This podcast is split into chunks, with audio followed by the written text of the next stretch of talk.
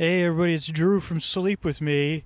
And I'm, believe it or not, I'm live here uh, from Golden Gate Park, recorded live. Uh, and I've got a little announcement. We're teaming up with a podcast app called Spoke to give you two exclusive episodes.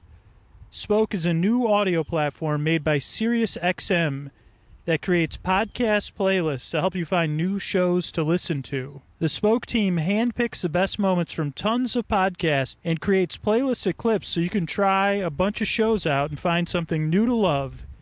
Each playlist has its own topic or theme. You could try out the Music Decoded playlist with clips all about unpacking and analyzing music, uh, or Slice of Life, which is all about the crazy or incredible things that happen to everyday people. Also, Spoke has fun, exclusive content from Feral. And that's why I'm here live at Golden Gate Park. I just concluded uh, recording one of these episodes that's only going to be available exclusively on Spoke. I'm lying here in the grass. Uh, you definitely do not want to miss these special episodes. Download Spoke now. It's free in the App Store or on Google Play.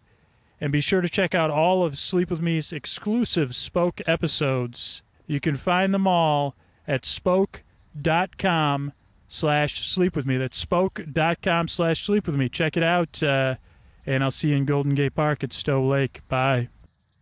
Guys, I want to tell you about a great sponsor I have, Bombas. They're premium high performance athletic socks, and they're so comfortable you're never going to want to take them off.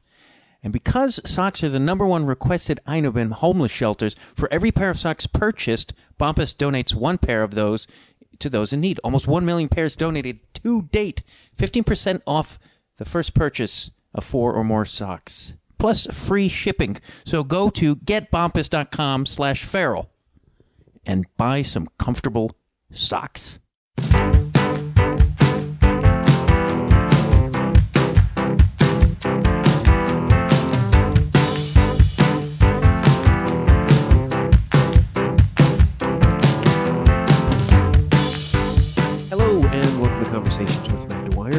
Thank you for joining me today. Uh, if you like my theme music there, that is a band called Les Blanks. Go to their website, lesblanks.com, check them out. If you haven't listened to the show before, it is just kind of what the title there says. It's a conversation with me, Matt Dwyer. It's uh, kind of a more of a freewheeling type of thing, opposed to a uh, question and answer conversation interview thing. It's uh, it is an exploration of an individual with my curiosities about them and the world they inhabit. I think that was well put, don't you? Today, today, today, today, everybody. Uh, I just created a new word. It's today, which is today in Tahiti. Uh, my guest today is Heidi Butzin, and she's a nationally best-selling author. Uh, and we have uh, she wrote a book about um, shopping locally and how that is uh, it's sort of her personal mission to get more people to shop locally because it helps the economy and and it's been a common that is a common theme on uh, my show of how you know you vote with your dollar and all that stuff. And she so she we explore the world of uh, of doing that and how to make sure you're doing that properly. It's real informative real good. I'm really enjoying that. Uh, you're going to really enjoy the conversation. I apologize if my brain is a little jumbled in this intro. It's not in the interview though but i'm just little uh, sleep deprived as I do this, and stuffy, which is a common theme, everybody, and I promise you, not a cocaine addict, just a lot of allergies. Mommy smoked and drank during pregnancy, but when she did it, she'd bought all of her booze and cigarettes locally because she knew how to shop locally. so she she ruined my my my my breathing things locally. It's very so at least she was conscious of that. Uh, I guess that's all I got for this intro today. Let's just get into this conversation and enjoy it. Please do.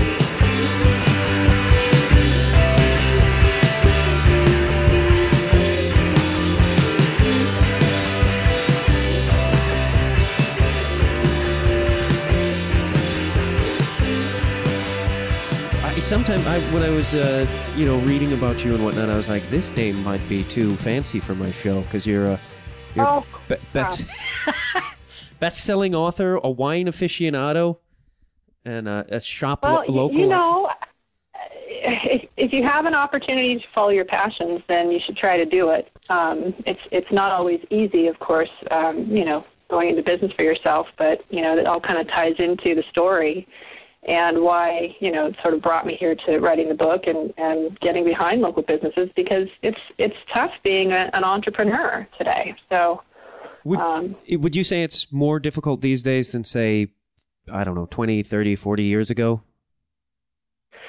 Wow, that's tough because I think that I mean, it all depends on the individual, of course, and their drive. I, I think that um, perhaps a few more year, a few years ago, it may, may have been a little bit easier to get things like funding, um, which helped launch a lot of businesses. But I think there are so many resources at our fingertips today that you know even you know young teens are starting businesses today. So you know whether it's I think the challenges are always going to be there inherently if you really want to run an, an actual legit non-hobbyist business um, no matter when it when what the economic situation is. But I do think that you know there's certainly some pros and cons from a few years ago to today.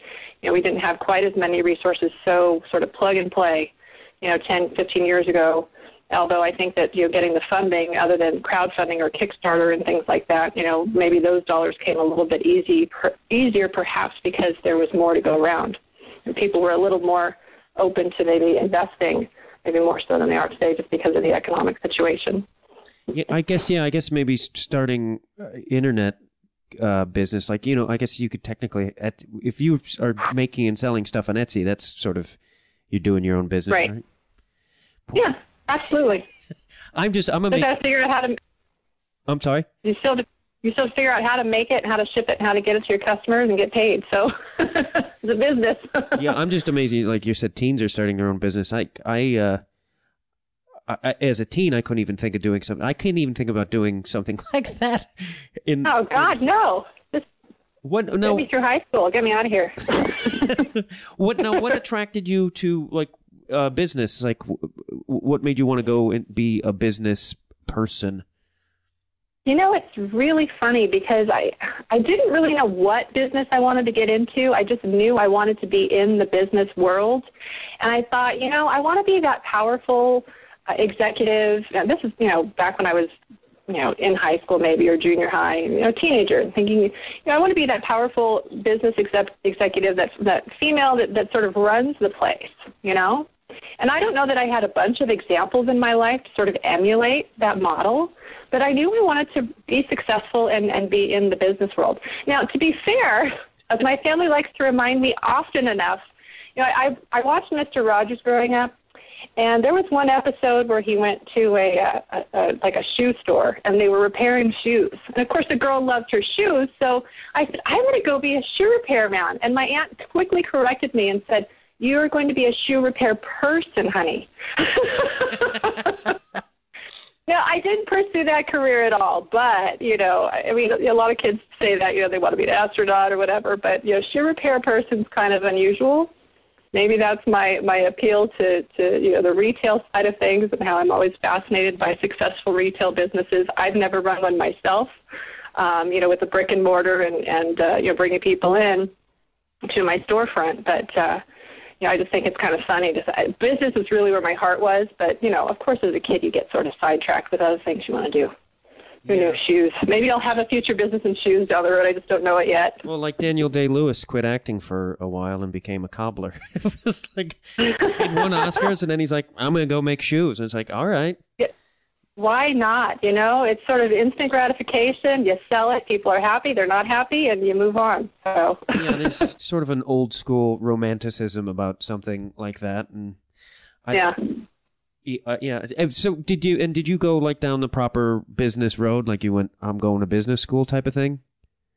Well, I I did, but I, I did it sort of after I wanted to get through high school. I mean, high school is usually not a pleasant experience. I think for most people I talk to, but I wanted to go to college. You know, that was my goal. Get me out of here. I need to start making money. I need to start working. And um, and so after high school, I put myself through you know some of the community college courses. Then I went to Cal State and got my um, degree in uh, public relations and then I went to UCLA and got my executive MBA. Um, but that was all while I was working the whole time. So what was great was in my my opinion, I think that you know I valued the education that I got because first of all, of course, I was paying for it, but also because I was working. So what I was learning at my job complemented sort of what I was doing um, in getting my degree, my undergrad, and certainly with the executive MBA. So so working at the same time, I think helped sort of scratch both sides of the brain so that you know you were sort of well rounded in your learning. You weren't just learning things out of a textbook. So um, I didn't go straight through college, you know, like some people do, to get their master's degree and then enter the business world. I kind of try to do it at the same time. Now, did you did you initially want to uh, just jump into uh, like work for another business because you, because you uh, I mean you eventually wrote your uh, a book uh, how to shop local and and more like independent business oriented. Did you try to enter that world and were like this this world is weird and gross or? Um, well i i oh i started off um kind of working through the you know in the mailroom like people do. They start in the mailroom and and and you know i stuck with it. My first my first real job out of high school i was there for about five years. It was a nonprofit and it really exposed me to major global corporations and, and you know, companies that are building projects, you know, construction projects or refineries or, or universities or laboratories across the world. And so that first job actually exposed me to that corporate side. And it also exposed me to, you know, the smaller businesses who actually work very closely with those owner companies and things happen in the world. So, you know, that was my first entree to, you know, real world businesses. And, um, you know, that was appealing. And, um, however, the, the nonprofit, I mean, when you're working for a nonprofit, you're doing pretty much everything you need to do to pick up and make the thing fly with not a lot of money.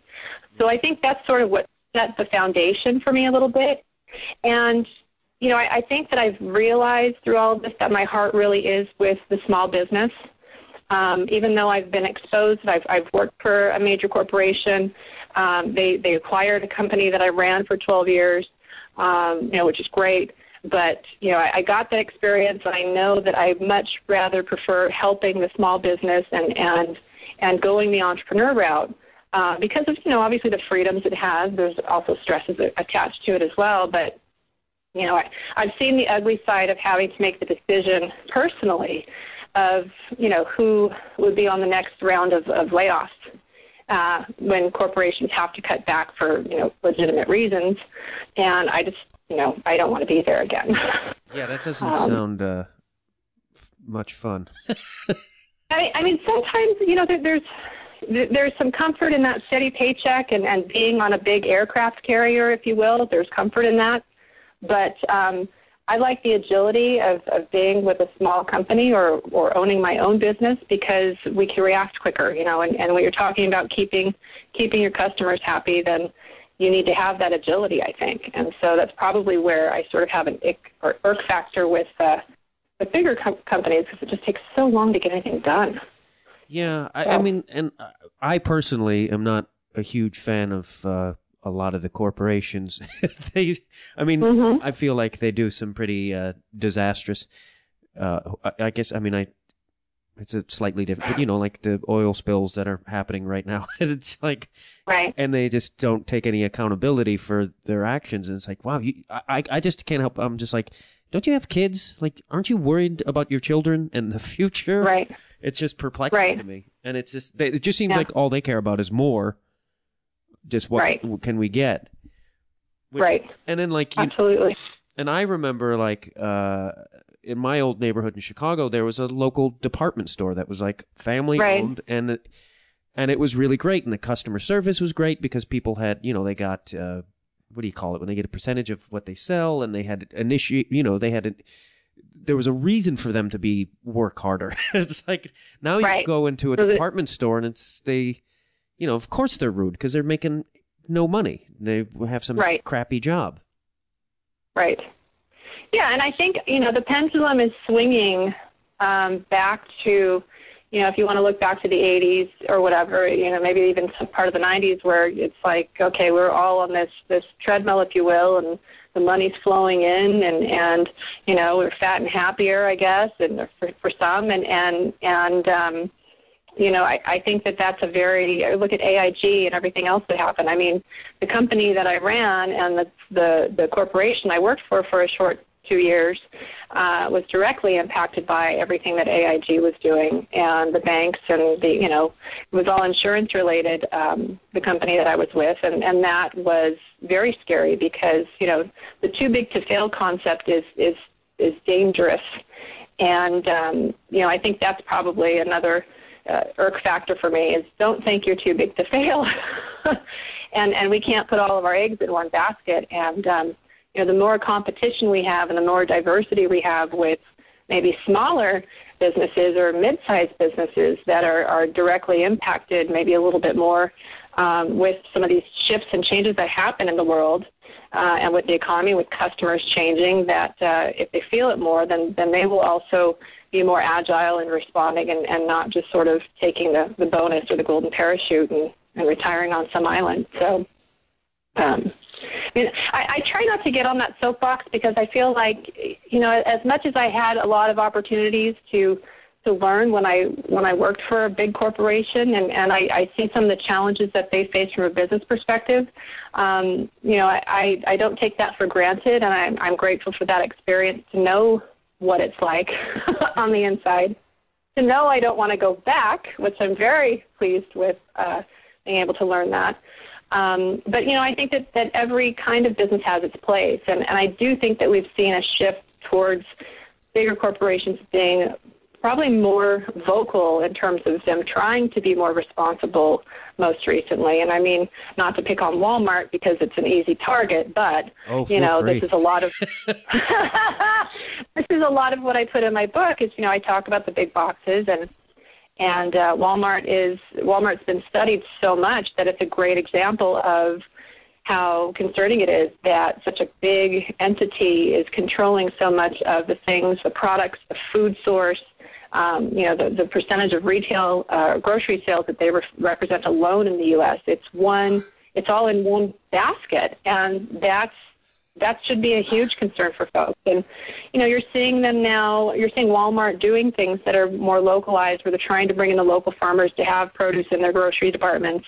And they've just launched a major ad campaign where they're they're going to double their advertising within the local markets, not just the national markets, on their television advertising, and really start to um, be very direct in uh, cost comparison and price cutting.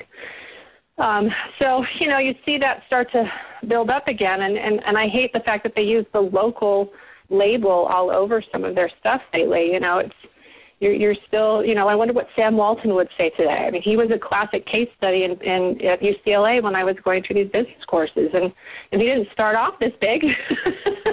you know, he was a, a small guy starting a business, and you know, it grew into this empire. So, um, you know, I, I I just think people need to be more aware of it and just think about that before they vote with their dollars and and spend their money there.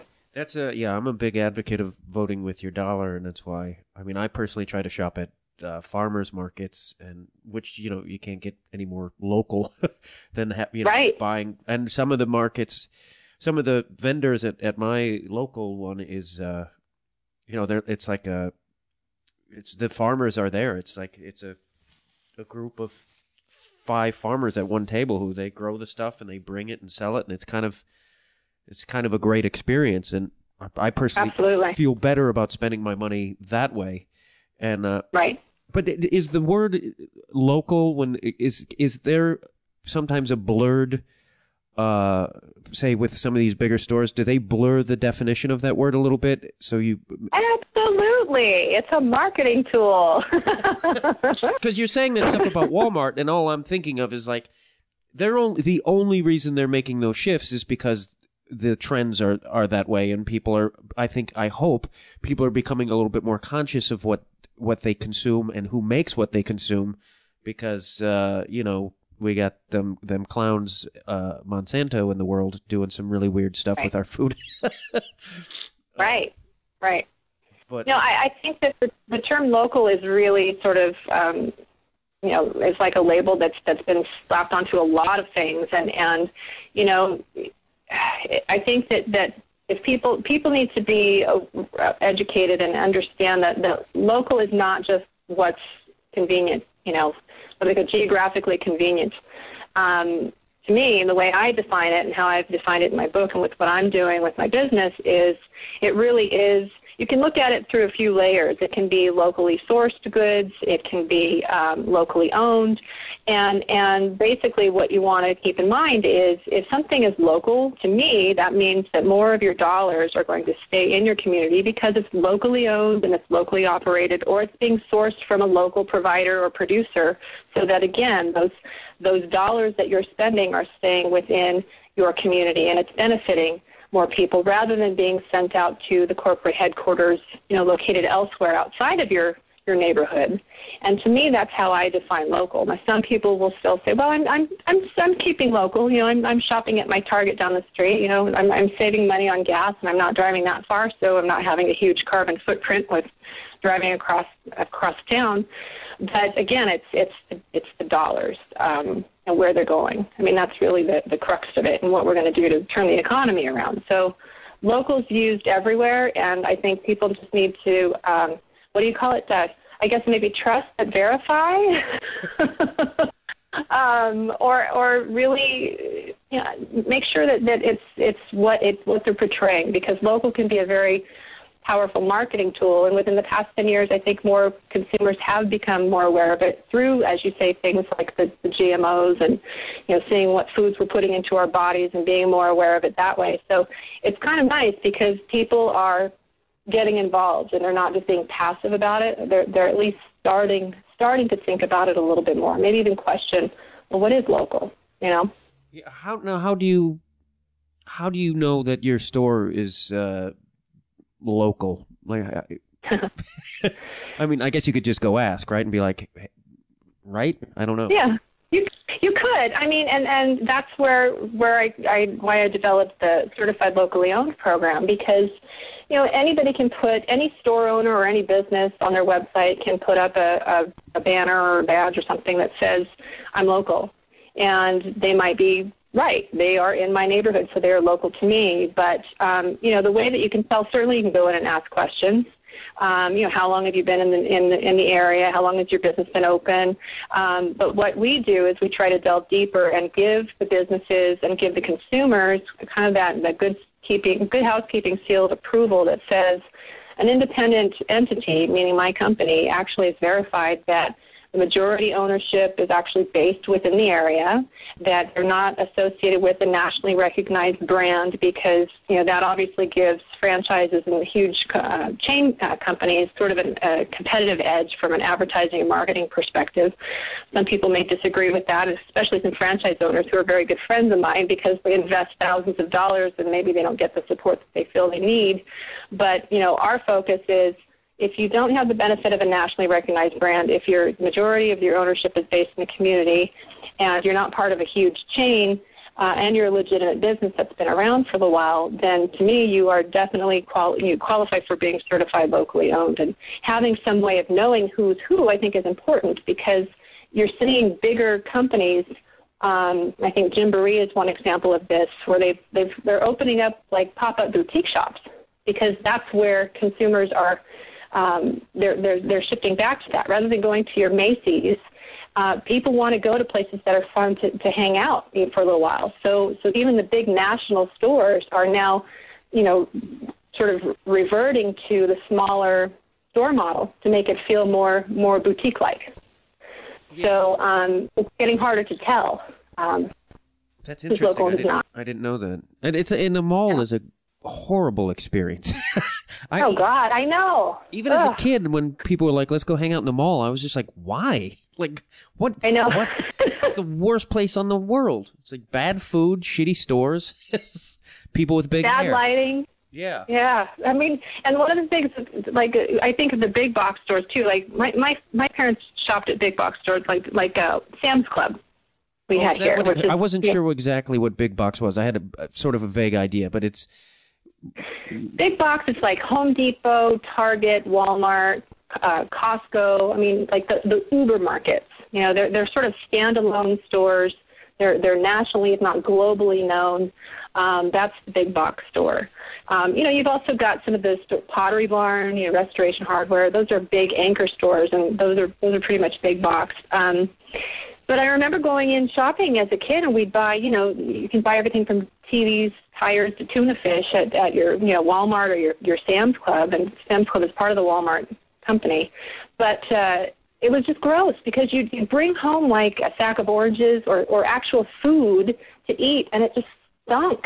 it smelled awful. It smelled like rubber tires, and you just you would you could tell if somebody went to this went there to shop because they would smell like it on their clothes when they left. It was just this weird odor, big box odor that sort of you know permeates whatever you buy there. Yeah, I just You know, it just seems weird to me. Is like, oh, I'm going to buy food at a place where I can also buy a TV. It's just like that's Right, like such exactly. a weird connect. Like we're, I, I know some people are like, this is awesome. They have everything. It's like that just seems kind of alarming to me because it's like I don't want my oranges near appliances.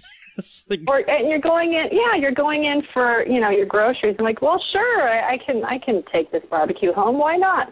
And and they don't they purposely don't put in directories or really you know very effective guides on the aisles intentionally because you know they want people and this is this is just smart marketing and research that they've done to run their business.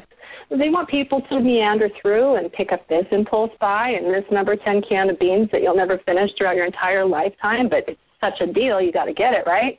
So it's there's a science to it all and and again that's where people need to be they need to be educated they need to be a little more aware and they, they need to take accountability for how they're spending their money and and not just to assume you're getting a good deal on you know since you're getting a good deal on the on the paper towels that you're going to get a great deal on those sneakers too. I mean there's a whole science to it and you know it even goes into some of the um the drugstores you know like cvs and and rite aid and, and walgreens which are on every corner here uh it seems um you know, there's a science to sort of coming in and lowballing the prices for a period of time when they first open their store.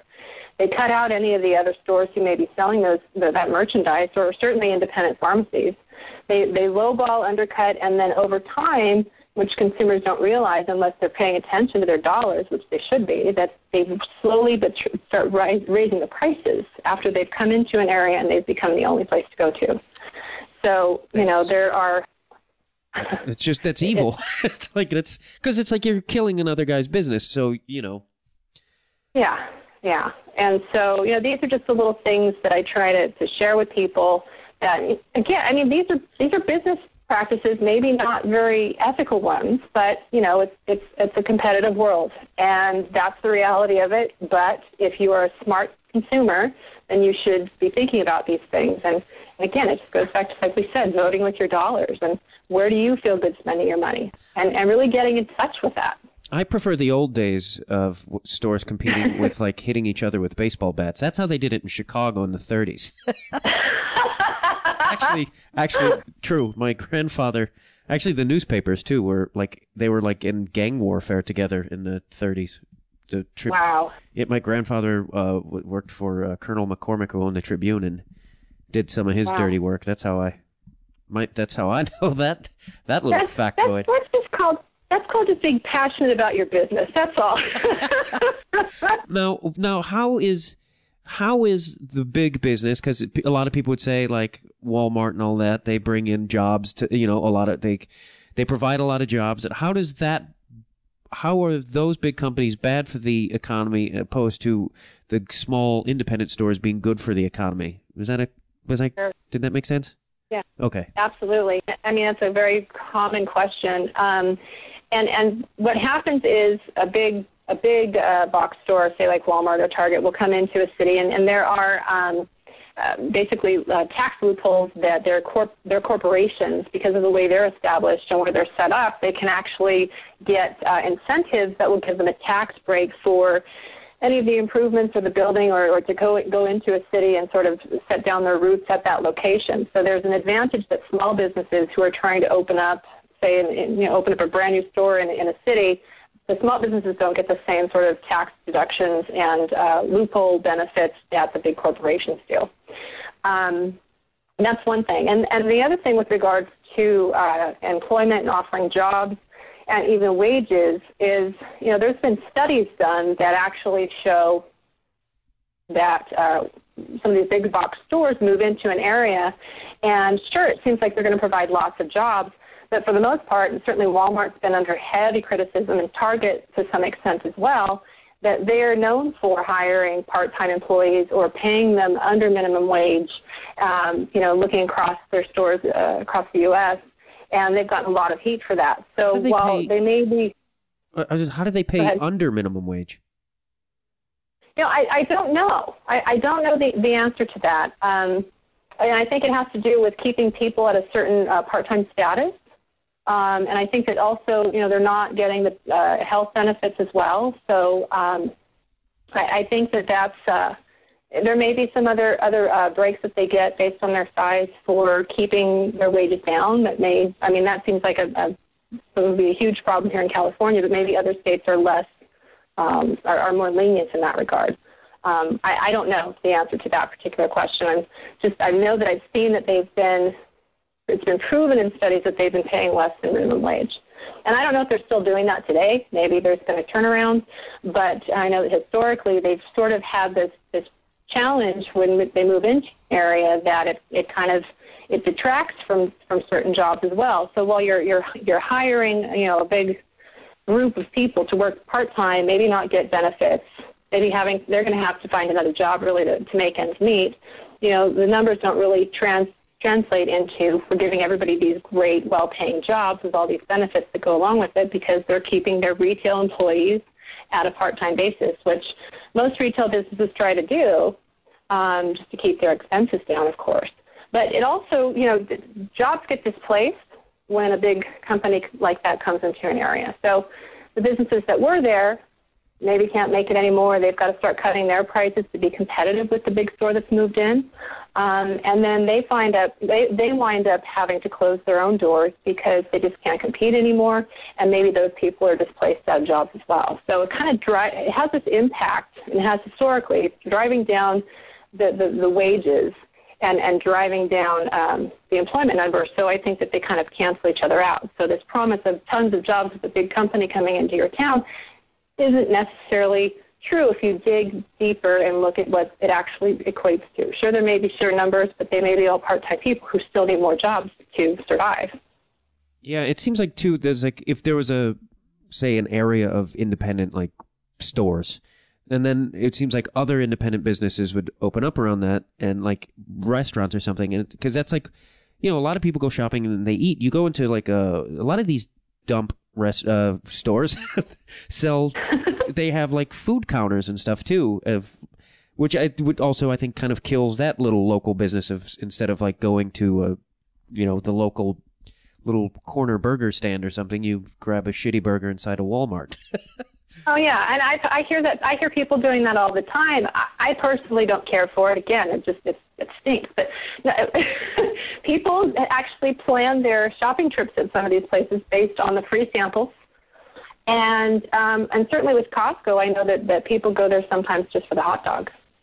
So you know, it does displace other other potential businesses that could benefit from their being there. And you know, just to back up a couple steps, you know, I think that the key to any city and its success economically and, and just creating a diversity of choice for the people who live there or who visit or who work there, you need to have a balance of the Walmarts, the Targets, you know, the big box stores, the Pottery Barn, but you also need to sprinkle in the little guys because those anchor stores people love to go to and they want to have the choice to go there they need to be there, but there needs to be as much focus on giving opportunities for the other businesses that can complement the experience of people going to a shopping area or going to a strip mall and offering that diversity of choice.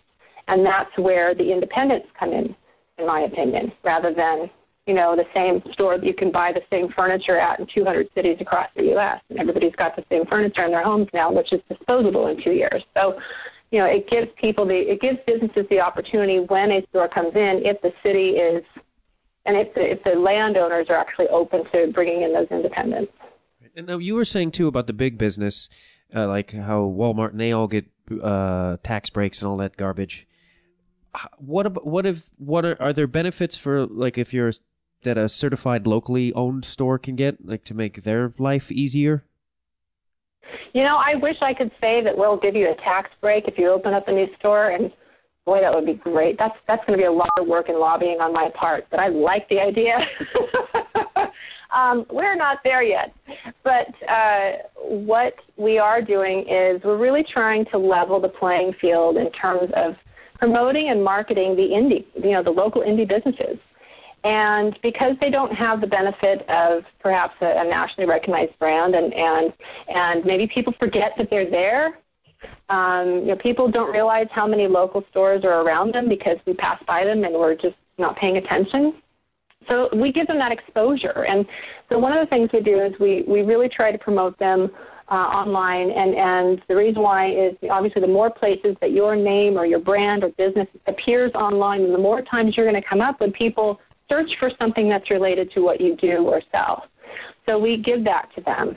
And it's also sort of grassroots effort as well, so that when people walk by a physical store or they visit a website that has the certified locally owned designation, it's going to make them think twice about, you know, maybe I'll buy from this place because they've got this designation. And hey, look, look at that. It's making me think without really knowing that I should be considering maybe supporting my neighbors or this person who I know is actually been certified that they are a local.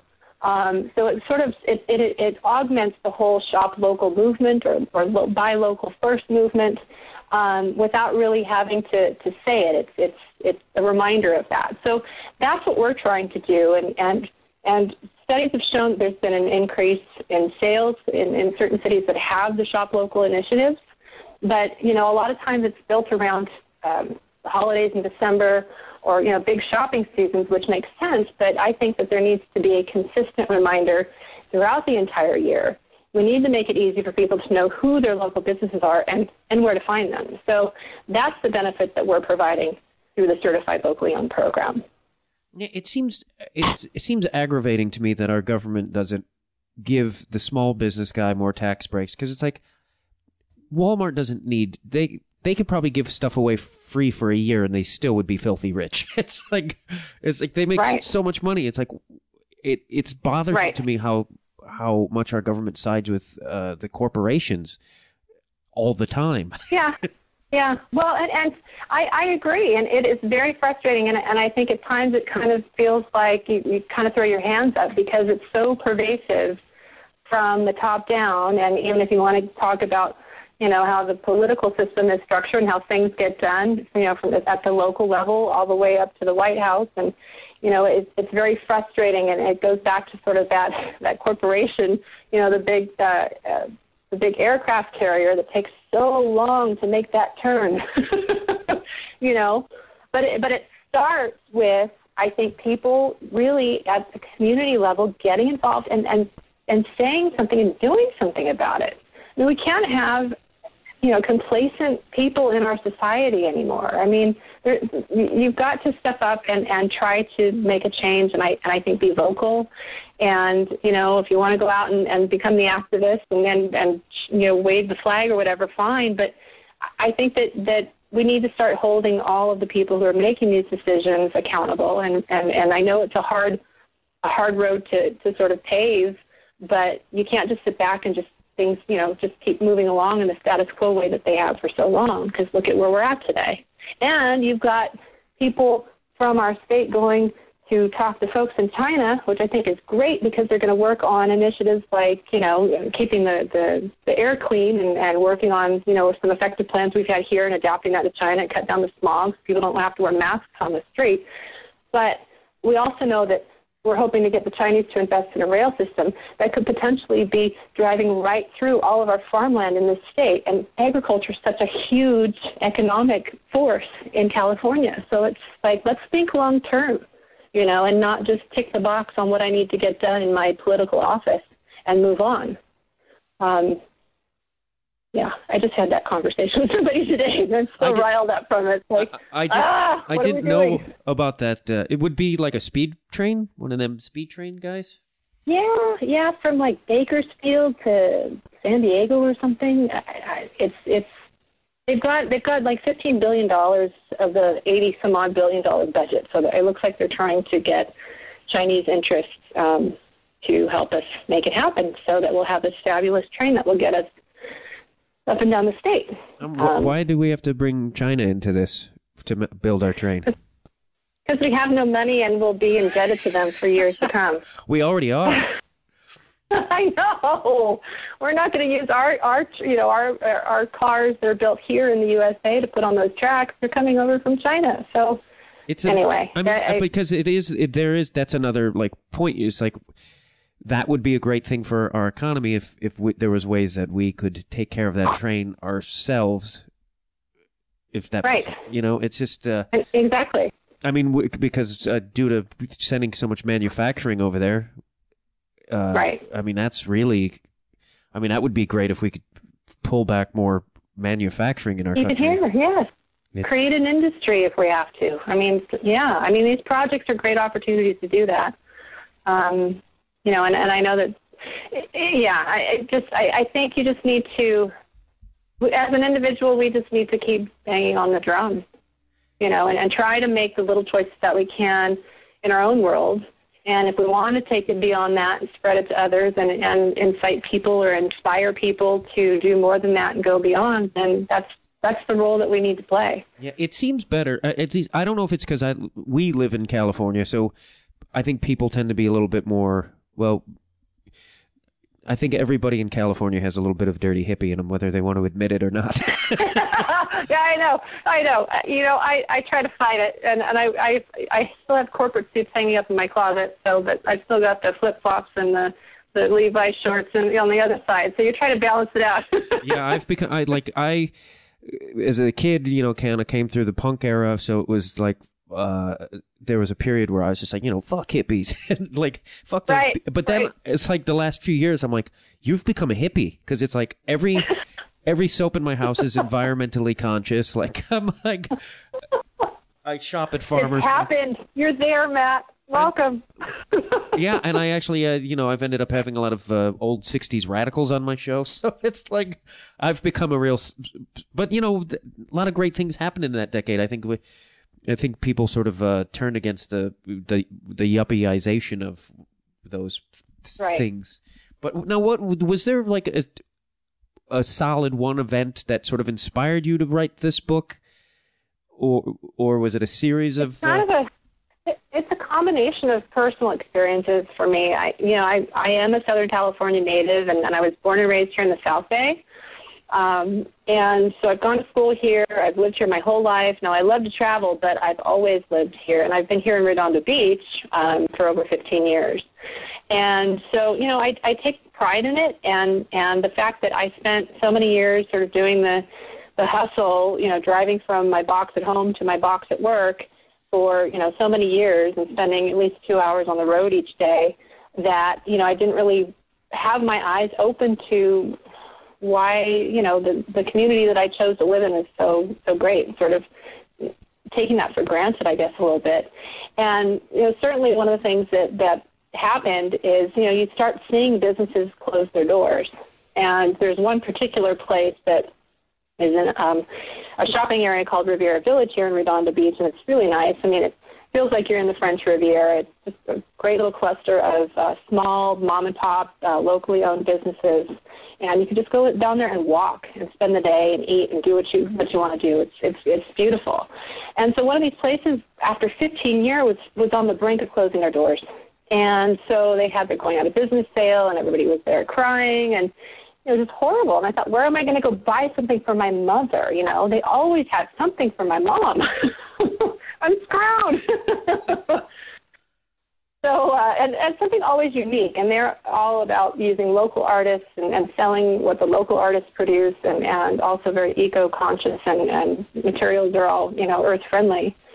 So to see them after 15 years, I mean, that's a haul, and they're dedicated, uh, obviously. And, and to hear that they were going to close their doors just really broke my heart. So they started closing, you know, selling things. Everything's got to go. And they actually had this this city here that I live in and love. all the people sort of came about and helped bring them back. People started buying stuff and helping them bring, get back on their feet. And they just celebrated their 19th year anniversary uh, just last month. So the people here brought that business back to life. That's and when great. I saw that, I thought, this is incredible. And you know what? This could be any store in any town, anywhere. And if they could do that, then that's a you know that's so inspiring. And you know, going into business for myself and and dealing with you know other small business owners and entrepreneurs that I try to do as much business with as I can and give them business.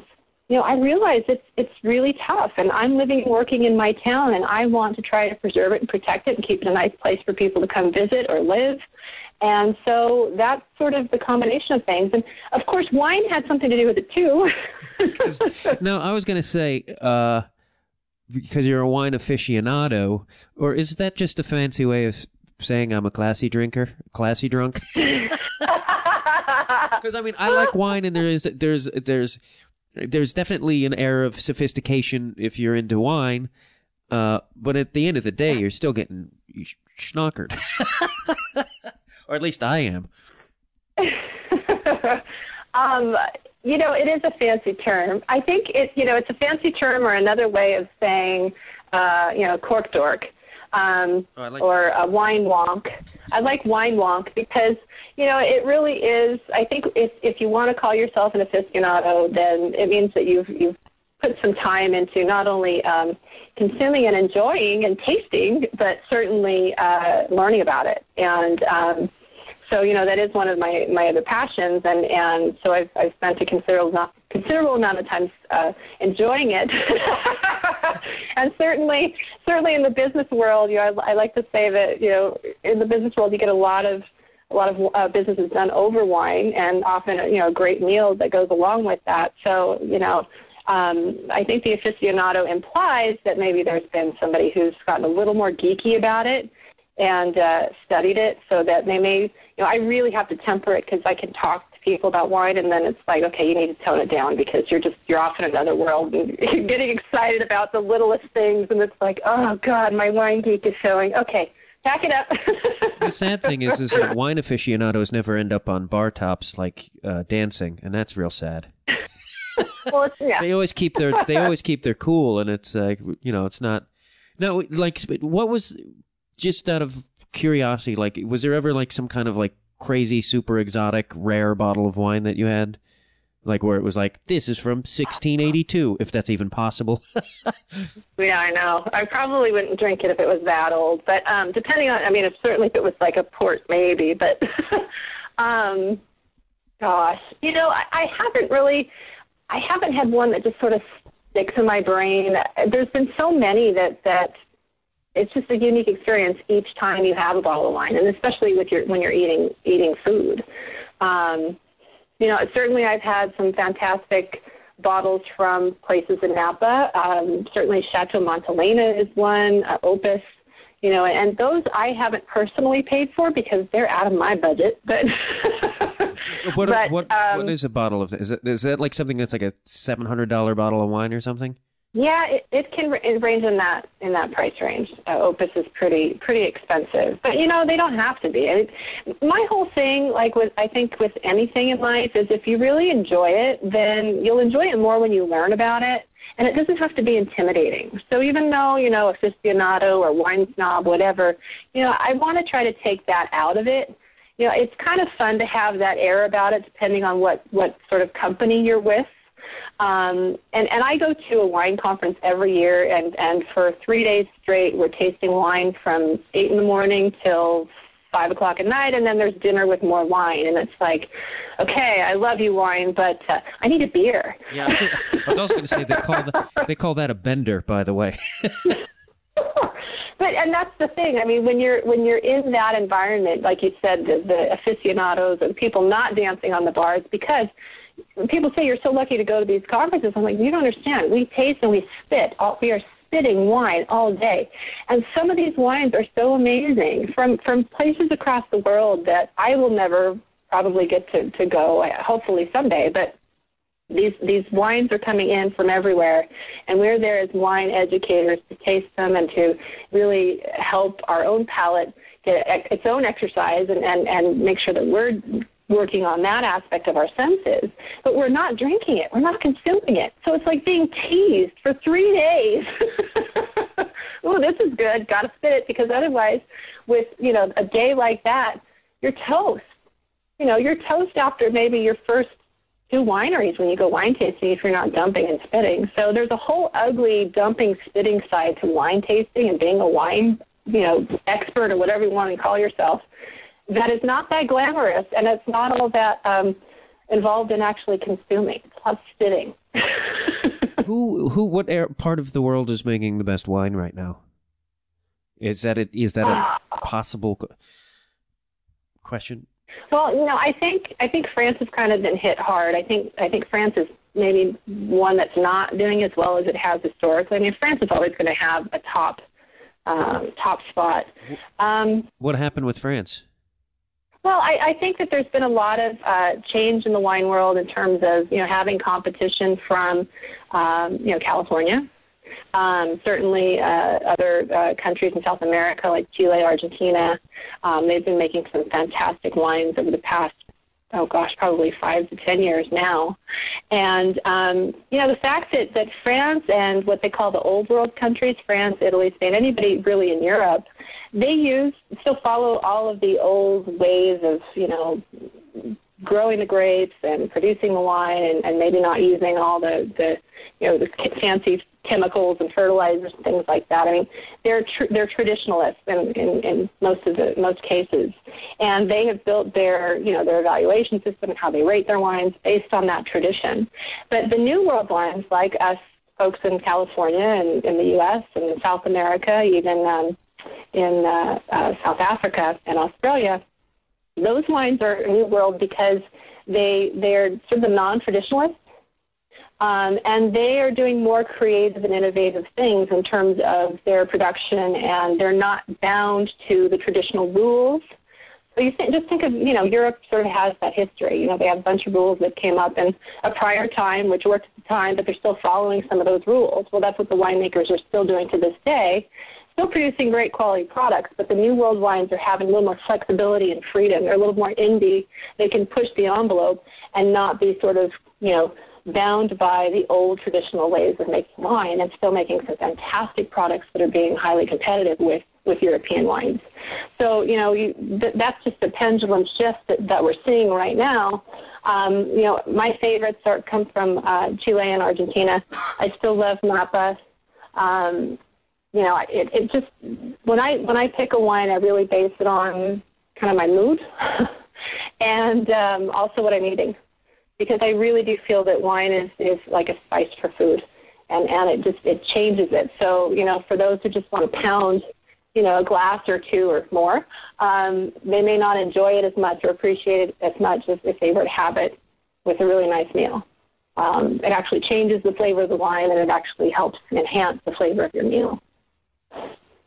Do, do I kind of think uh, people should rate Francis Ford Coppola's wines by his movies? Like his Pinot Noir would be sort of uh, would be Dracula. Wasn't that good? yes, and then maybe his Merlot is uh, you know the conversation. I've actually had his Pinot Noir and it was pretty terrible. Yeah, yeah. I mean, and and just because it's a big well-known name doesn't mean it's going to be that great. And if, and some of the big producers, you know, they sell an okay product, and it's fine. You can get it at your grocery store, and and it's relatively uh, economical or cheap. But uh, you know, I mean. It, you you have to just go out and try stuff. You know, I, I encourage people to try to go to like you said, you know, a little wine shop in your neighborhood. That's that's the best thing to do. Um, you know, places that that actually specialize in wine or fantastic wine lists, restaurants. Go in for a glass or ask to try a flight. You know, um, that's the best way to do it without spending a bundle. You know, buying a bunch of different wines just just for fun uh, to taste. But that's good too. no, I, I'm a big fan. I had a friend who worked for Martin Short briefly, and Martin Short's a, like a big wine dude, and he, my friend had like one of them, like the like a thousand dollar bottle of wine. Yeah. And he said it Yeah. was. He was like, "You don't know wine until you taste." He's like, "I've never ta tasted anything." He was like, "He was like, it was dr- like drinking a cloud." Is how he he. and I, I've you know I I d- hope someday I am in the uh, financial area to spend a thousand dollars on a bottle of wine. Now, the the interesting thing would be to know if he was told how much that bottle of wine cost before he tried it. oh, I, you know what? I don't I don't know. I know Martin Short is a big wine guy. Uh, right. So you expect him to serve something good. yeah, yeah. I but I mean I had Dom Perignon once and I was like okay like it that didn't like uh, kick me in the teeth or anything right. that was uh, Yeah. I mean, and, and, and there are good years and, and not so good years either. So, you know, imagine if you dropped a grand on that bottle of wine and it just didn't age the way you thought it would. Or what usually happens is you buy several bottles of, of that same vintage, that same year of, of wine, the same wine, and usually the, the, the collectors will, will taste it at different periods while it's aging. So let's say, you know, they taste it year three or year five up to year 10 or however long they age it, and they can see how it's developing. So it's not just that $1,000 bottle. Oftentimes, if they're going to spend that kind of money, they're buying several bottles just to see how it ages. So it's, it can be an expensive proposition. but it doesn't have to be. It doesn't have to be. Um, I just wanted to go back to the shop locally thing real quick because uh, there was something I thought of when you were talking about, which I thought was great, how everybody rallied together and saved that store. And there was part of me that was wondering, uh, not part of me, all of me was wondering. I don't know, I don't even know what that meant. Uh, but like, uh, there was there. It seems to me that perhaps uh, we as a society has lost a little sense of community. Uh, like, Yes. I mean, I think like like people like my parents' generation, they there was more like getting together and doing you know whatever like bowling or things, Right. And it, that doesn't seem to exist anymore. It seems like we've become more of a I don't know maybe a recl- I don't know recluse. Everyone's more like well I'll just stay in my house type of thing. And I'm wondering if that to a degree is uh, part of part of the problem. If that makes sense. I absolutely think that has a lot to do with it. I mean, the thing that's funny is, you know, we talk about shop local and everything that we've discussed. And if you were to tell my great grandparents that, they'd be like, okay, well, what's so new about this? You know, why, why is this sort of novel? Or why are you guys rediscovering this? It's always been this way, you know? And they grew up on a farm in, in North Dakota. So, uh, you know, it's, um, it's kind of funny that we're, we're having to um, not force ourselves, but we're, we're, we're thinking about going back to these, these kinds of, of ways because we're, we're so desperate and craving them. We're on our devices all the time. We're not having a conversation. We're texting people that we may even be sitting at the same damn table with at dinner.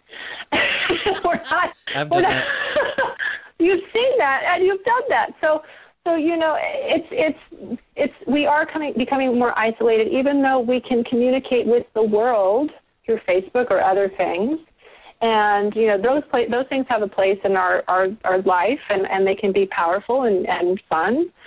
And however, we need to not ignore the, the sort of the visceral, tactile, face to face, being able to sort of pick up on people when you're just when you're talking to them and, and interacting with them. And and you know, one of the things that really stuck out to me, you know, going back to the fact that we're sort of isolated. I was reminded when when I was writing this book, one of the things that inspired me was through the travel guides that I did in, in wine country. I got to sit down and talk to some really great winemakers and even small business owners. And it's such a tight knit community when you think about I mean, Napa's huge and Sonoma's pretty big too, but even some of those, you know, the central coast of California, even Temecula Valley here in Southern California, wine country is, you know, dependent. It's a little ecosystem, and the businesses there are dependent upon each other. And I learned that everybody in these communities, even with the big conglomerate corporations, people were still there to help each other out and really protect the business. And there was one winemaker I met in, in Oregon. And Oregon has fantastic Pinot Noir. So if you haven't had Oregon wines or you haven't been to Oregon, you got to go to Oregon wine country. Um, it's my it's my favorite area, I think, in terms of wine country. It's not as built up yet as Napa, but it's high quality stuff. It's great people. It's green, uh, a little hippie-ish, going back to our hippie thing. But but the winemaker said basically this mantra that's really stuck with me throughout the whole process of researching and writing this book I carry it with me today, and that is if our neighbors fail, then we fail. And he talked about how when it's harvest season, you've got to get those grapes off the vines. That's a critical moment for everybody. And so if our neighbor's tractor breaks down, and technically we're a competitor because we're making wine just like they are, we're sending our tractor over there and even our people to go help them pick those grapes because we know if they fail or don't succeed, then, then that's going to affect us too. And it was that whole community of, of competitors essentially that really sort of opened my eyes to wow, you know, you could take these same principles and apply it to what we're experiencing with the economy, the fact that people are starting up their own businesses because they can't find jobs. I mean, it all sort of comes full circle. And it really reinforces what we were talking about in terms of having that connection one on one with people and getting back to getting involved in the community and getting out in your community and actually meeting your neighbors. You know, yeah, I was, maybe you, you don't know the neighbor that was trying to get a package delivered next door, but you do now. I, I, you know, I don't know why I did. I don't know if you heard that, uh, but I the guy asked me if I knew the neighbor, and I for some reason I said no, and I was like, totally do. I just don't. It just. I think I was just so irritated because I was trying to start our interview, and I was just like, I, I just was like, really more fucking problems interrupting us with this thing. But uh, in to to wrap up, uh, just a couple more things. Uh, what what are tips you have for people to so they can be more supportive of local businesses? What what what can we do? What can I do to be more active and things to look for? Sure. Um, well, I think that that what you can do if you really want to make a difference, I, I think first of all, obviously you need you, you just need to be more aware. I, I think that that um, really paying attention to the businesses in your community and you know getting out and if you can interact with your neighbors a little bit more then maybe you find out a couple more recommendations. But i suggest that people do something called the shop local loop. And that's really getting on your bike or going for a walk or getting in the car and maybe doing a couple mile loop around your house and actually, oh, you know, Saturday, Sunday morning, and just paying attention to what's there that maybe you drive by all the time and you just don't, it's blocked out of your vision because it's just noise along the side of the road. So sort of recognize that. But I think that you can start by focusing on just one thing. If you really feel good about or want to feel good about where you spend your money, maybe you think about eating at the local restaurant rather than going to the TGI Fridays. You know, I'm sure we all have our favorite little local place and try going to them more, you know, or maybe just once a month. You know, you make a commitment to going out once a month so you can, you know, have a good time and go to the local place. Or certainly farmers markets, I think, are excellent. Um, and and you know, even things for your home or your car repairs, you know, or even your your taxes. You know, people are going to the big, you know, national chain, but there are, you know, CPAs in your neighborhood that will do, a, I think, personally, a much better job because they're going to get to know you your financial situation, maybe your business situation. Um, but pick one thing, just one thing, and then it's just being more mindful about it. You know, I think it's it's don't assume that everything is local just because they say they are. Um, get to get to know that a little bit more, and and I think it's just being aware. Focus on one thing, and just before you buy something, just think, ask yourself, is it local? Can, where can I get this locally? And, and I think you know the, the message to sort of hammer home about this is you know, think about the one place in your neighborhood that you would miss if it were gone. You know, that's what keeps me going. I go back to that store that almost closed its doors, and I keep thinking, well, what what what place would I really miss if it were gone? Maybe I should go pay them a visit because it's been a while.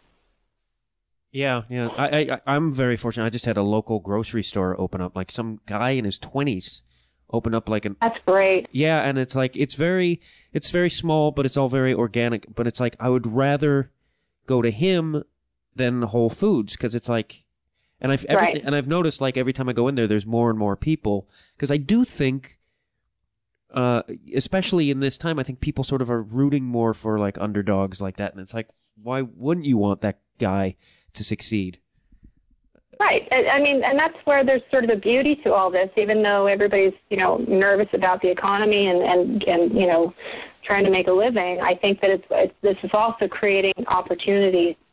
And for those who are strong enough and brave enough or crazy or risky enough, however you want to read it, to, to go for it, it's, it's really creating a, a great opportunity for the underdog or the indie businesses to, to make a go at it. And I think, you know, the timing is, the timing is great. So that encourages me and, and just creative, you know, coming up with really creative uh, ways of, of putting new business ideas out there and, and filling a niche that you know is right down the street. You don't you may not have to get in your car to go see that guy. So um, you know it's great. It's it's it's there are opportunities out there. Uh, and just as to to wrap up, what uh, are you you're because you you have those fancy books? I'd like you if you could to plug your books and any websites people could uh, uh, and your and your Twitter. I believe you're on the Twitter, are you not? You know, I, I, I am, but I, I prefer sort of doing the Facebook thing. or the Facebook. I try to do the Twitter, but I, I prefer the Facebook. Um, yeah, I mean, Shop Local is the name of the book, um, and, and all of my books you can actually find um, at your local bookseller or your online retailer, such as IndieBound and I or Powell's. I love Powell's. Um, Oh, I know they're based up north. I, I love That's a great business. Oregon is such Um, is a great state, by the way, and so is Portland is a great city. Definitely, definitely. So they can find me. I mean, it's they're they're all out there, and, and this includes the Winopolis travel guides and um, and the shop local book. As far as contacting me, um, I am on Facebook, but they could probably just best reach me through the shoplocal.us site or uh, certifiedlocallyowned.com, and just click on the contact us link and and send me an email, and that will come right through. Great, thank you very much, Heidi. Sure, my pleasure.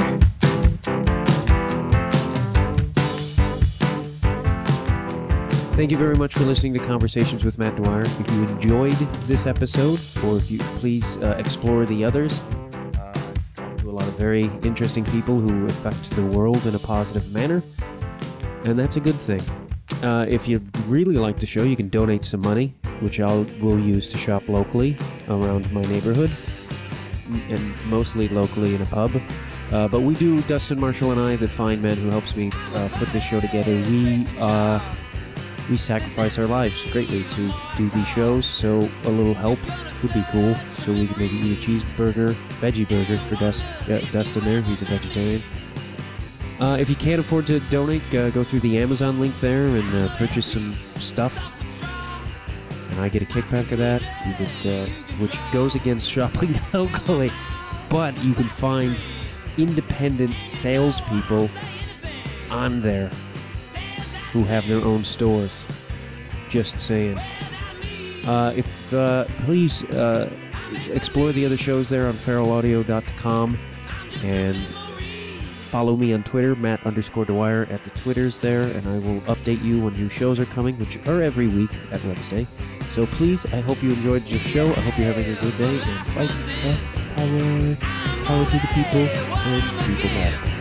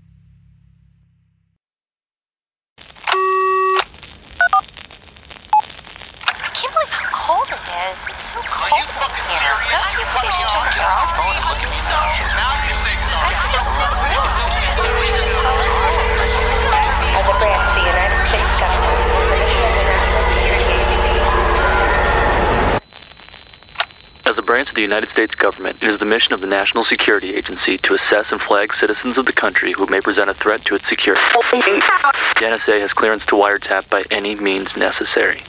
Tapped. Incidental recordings of private conversations from the files of the NSA. Now on feralaudio.com.